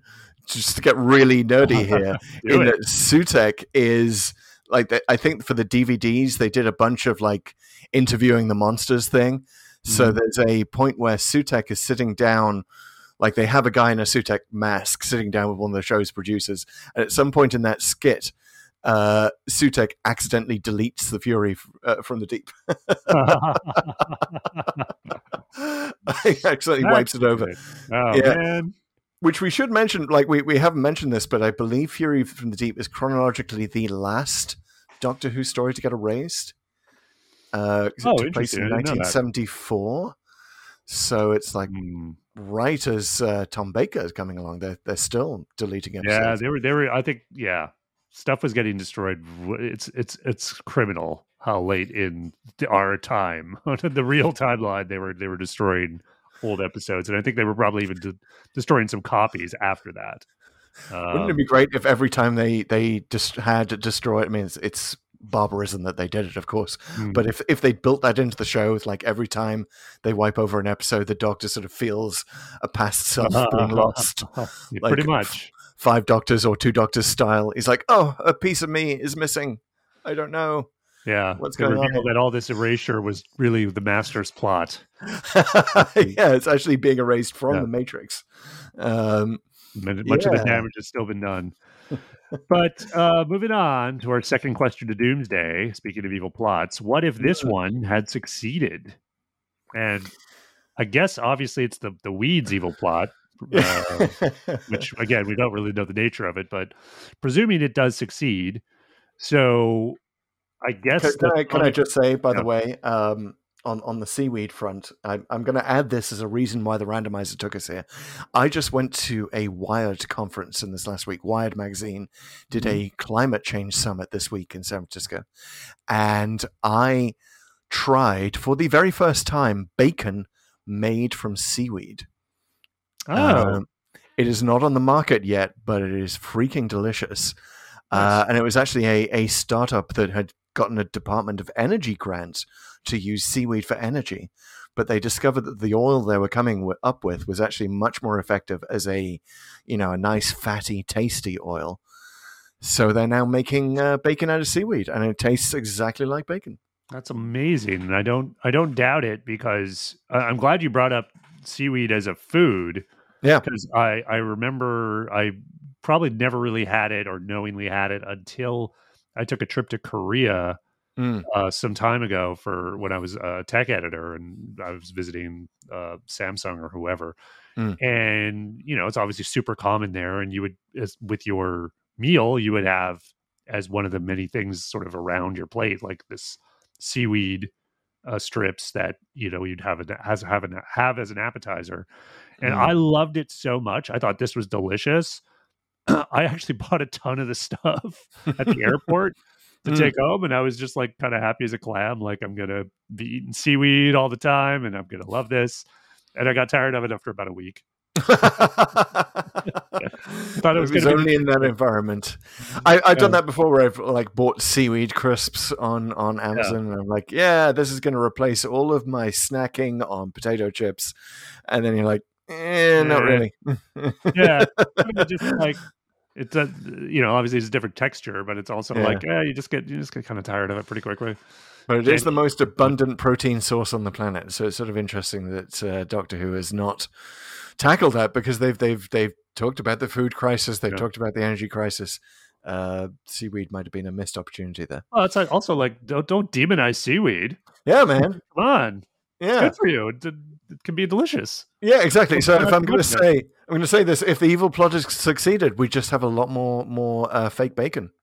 Um, good for the world I mean, exactly. eventually, it's you know, is, is it really so bad if everyone gets taken over by the weed creature? Like, what does good- the weed creature even want? Now we're all here and we're furthering more seaweed, and everyone's yeah. consuming seaweed. I guess. Well, maybe that's, Maybe, maybe it's uh, cannibalism, though. Maybe the randomizer has become a vegetarian. And this is what it's trying to tell us with with the seaweed stories with the two doctors and Yeah, the it's two uh, doctors really affected the randomizer. yeah, it's, like it's not eating meat from now on. Um yeah so let's let's say it does succeed um and it uses the it takes the doctor over Yeah, well, that's the only way it could take over the planet. yeah. I, I just don't see it happening if it doesn't have that knowledge and that access to the TARDIS and just the ability to kind of think on that scale. Hmm. Um, so if it does take over the Doctor, then I think Earth is eff- effectively doomed. But how badly how badly doomed is it if nobody really dies? You know, Yeah, and and also given the uh, the Doctor's historic blindness here for Scotland and the north of England, maybe it just takes over uh, the south of England and Wales. um, there, there was actually a deleted scene from the script. I believe one of, the, one of the last things to be deleted, where we see the seaweed or the foam or both take over a conference on land because now it's got access to the pipeline. It can go anywhere, so they have this sort of you know to build the sense of peril. They they have a bunch of scientists at a conference, and then they're all taken over by by the weed. Um, oh wow! So like Yeah. before they defeat it, right? So presumably that that conference is also gets the sonic waves or whatever, and it, or I guess, yeah. I mean, it's probably Yeah, I, I they. imagine it was just for budget. You know, like Yeah, we, yeah. we can't set up another conference room, and that would take another two days, and you know, uh, another few thousand pounds that we don't have. Mm, hmm Yeah, I guess uh, we we so we all get taken over by the weed, and we all have to put on white gloves to hide the the seaweed climbing up our hands, or maybe we don't. Maybe we're now proud of our new seaweed masters. Um, Yeah. And uh, yeah, we, we all just we all just work a lot harder. I sort of feel like Yeah. you know if Robson is any example of like a seaweed uh, based employee, uh, it's going to be hella good for productivity. yeah, Like- work a lot harder at what though? What are we doing? Are we, are we just like Whatever our jobs are, everywhere? like we're going to get a little more histrionic about Well, things. funny, like if you think about the scale of this thing. So you, the first we see of the weed is like the tiny little breakdancing weed that we see from the file, and then gradually it builds to episode six where you have these massive, like power of Kroll sized tentacles right. coming out at the Apparently, doctor. it was, in the original, by the way, apparently it was just one tentacle. But I, I, Hmm. that is one advantage of the animation is you got all of these tentacles coming out of the sea. Yeah, so all these uh, all these things are coming out. So if you think if you scale that up even further, I can't wait to see Weed World, where like it's basically like Starro the Conqueror in space, right? Like the the Earth is just this giant tendril, and it's like they're coming out to the other planets and stuff. Like that would be mental. I would love I, th- I think I think Pete, if we were to write a spec script and shop it around Hollywood and just call it Weed World, I think it would get greenlit. Um, hey, unintentional pun. Directed by Seth um, Rogen. yeah, exactly. Get Seth Rogen on board, and he's just giggling maniacally as this as the seaweed comes out everywhere. He tries to smoke it. Um, yeah, He's already yeah, attached yeah, the title. It's boom. What you got?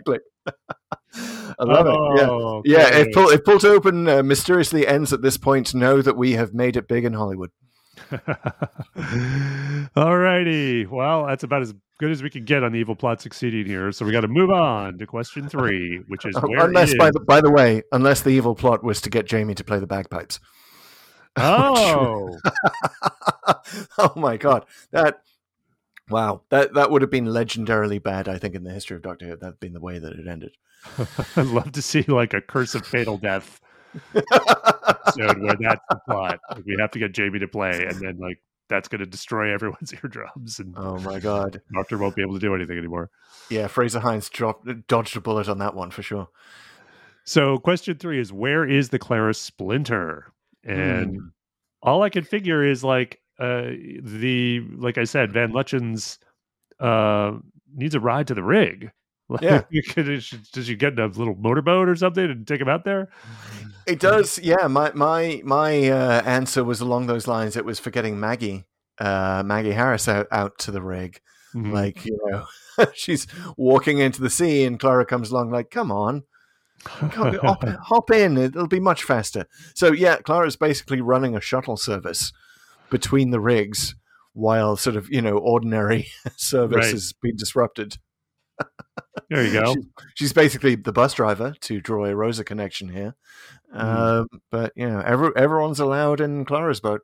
Yeah, either that or she's basically the uh, you know in charge of the construction company for the doors and instead of making them out of metal they're kind of made out of styrofoam or something like because like there's these bits where the metal doors are just like busted out by the by the uh, foam and you're just like wait a minute would that, there have to be some serious pressure from that foam which i guess is the point but Mhm. little like huh Maybe I, I'm just thinking about this. That you know, it is kind of weird that the Doctor never mentioned having a sonic screwdriver before. Hmm. Maybe Clara leaves it for him as a present on the console of the TARDIS ooh I at like some that. point. Like, yeah that's the best yeah. one Yeah, Yeah. maybe she, uh, maybe she's in charge of Victoria's strange, you know, going off and having adult education. Uh, you know, wh- whatever it is she she goes to learn in the Two Doctors. Sends sends her back with this little gift. You know, the Right. Doctor thinks it's for him. Um, Oh, I Yeah, got it. She calls Yeah? the Kerblam man. ah! In order.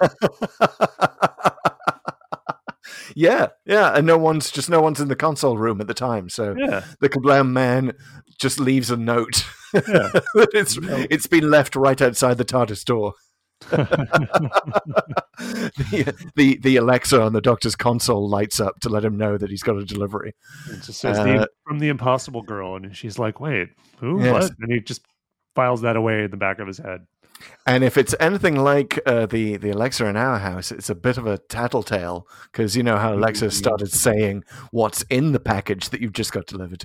You know, Oh, has she? She hasn't done that for me yet. Oh, wow. Oh yeah, yeah, yeah. Don't don't try and order anything that you don't want your family to know about because Alexa will tattle.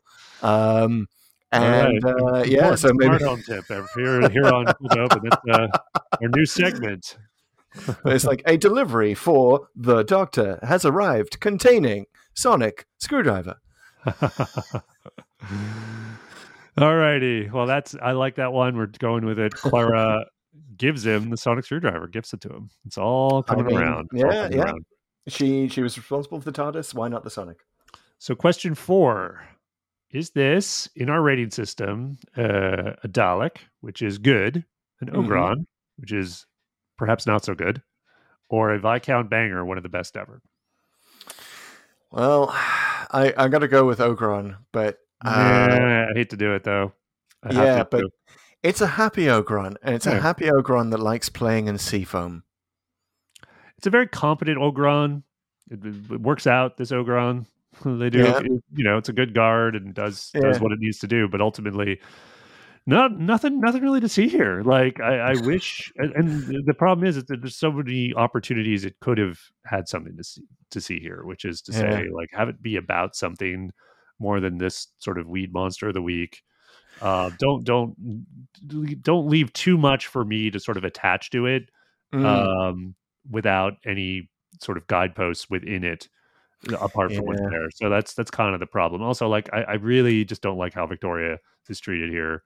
I didn't I Mm. didn't come away happy which with what I was thinking about her. Right, so it didn't leave Mm. me a good feeling about her. I w- kind of wanted to have a better feeling, uh, and I do hope we got to see more of her run and and hopefully uh, she's better treated. Yeah, I uh, you know the, it, it is a happy Ogron. It's a very wet Ogron. It's playing around the seafoam.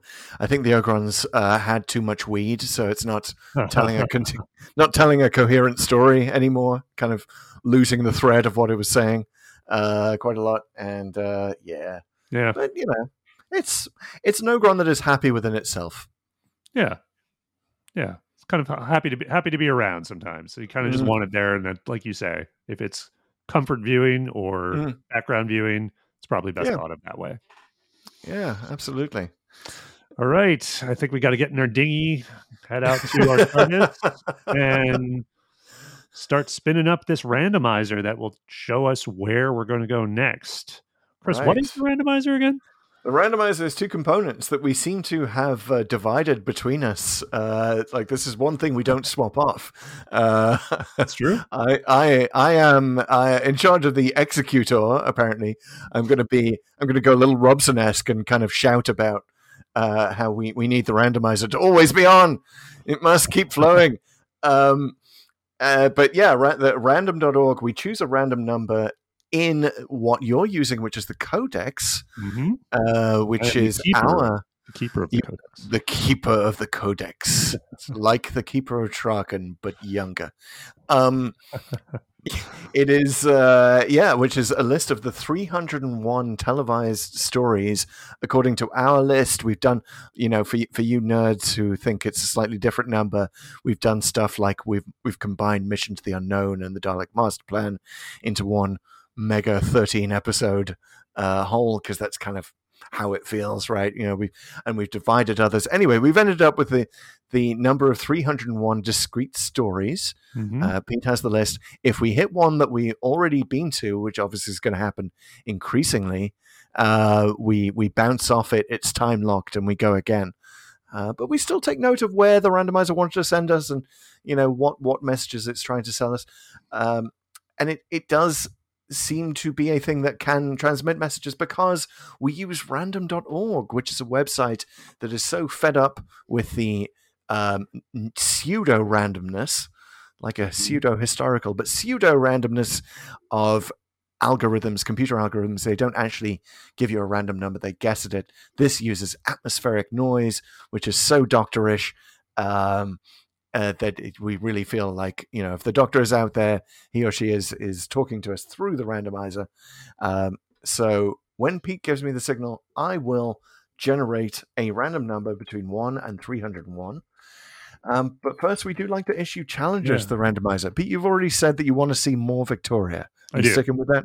I'm sticking with that. I want you, and uh, that's a very narrow scope of episode. So I Mm. will extend that to give me something where I come away really feeling good about the companions because I think that Mm. would be a good cleanser for this episode and also uh, a good uh, primer for the power of the Doctor, given my predictions.